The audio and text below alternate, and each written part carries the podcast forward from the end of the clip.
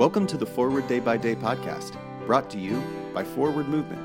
We're glad you're here and hope you'll share us with your friends.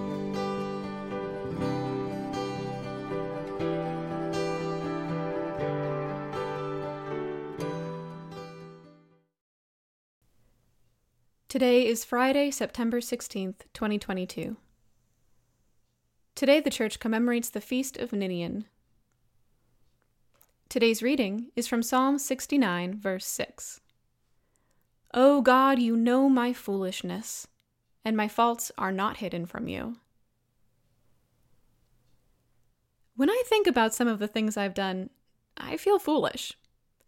I've sometimes worried for days or weeks about the logistics for an upcoming trip or event, and then the moment arrives and none of my fears come to pass. The plane takes off on time, we arrive early, and I easily find the location. People are kind to me, and I enjoy myself.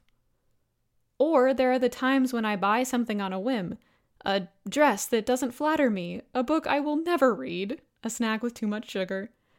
I berate myself I foolishly bought something I don't really need or even want. What was I thinking? If you want to know some of your faults, ask a teenager. You'll get an unvarnished answer and may wind up feeling foolish.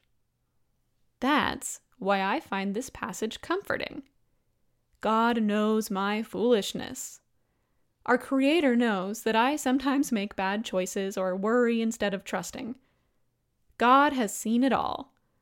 God knows my faults and my weaknesses. He created me. And guess what? He loves me anyway. Pray for the Diocese of Morobo in South Sudan. And today's moving forward. Does this verse bring you comfort? How can you offer your moments of foolishness to God? I'm Ellie Singer, and it is my pleasure to read this month's Forward Day by Day Meditations, written by Lynn Jordal Martin. A general thanksgiving. Let us pray. Accept, O Lord, our thanks and praise for all that you have done for us. We thank you for the splendor of the whole creation, for the beauty of this world, for the wonder of life and for the mystery of love. We thank you for the blessing of family and friends and for the loving care which surrounds us on every side.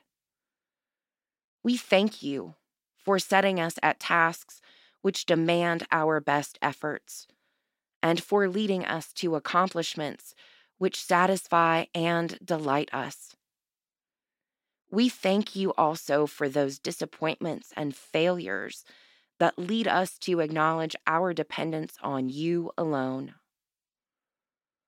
Above all, we thank you for your Son, Jesus Christ, for the truth of his word and for the example of his life, for his steadfast obedience by which he overcame temptation, for his dying, through which he overcame death.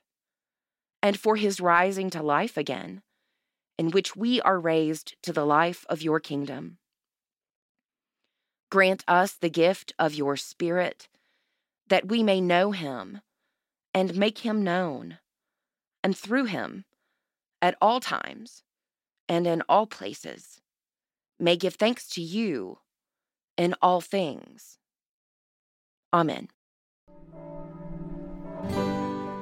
Thanks for spending part of your day with us. Join the discussion about today's devotional at prayer.forwardmovement.org, where you can also find a full list of today's scripture readings, more daily prayer resources, and information on how to subscribe to the print edition of Forward Day by Day. This podcast is produced by Forward Movement, a ministry of the Episcopal Church. Make a donation or explore our full catalog of books, small group studies, and personal spiritual resources at forwardmovement.org May God bless you and those you love this day and always.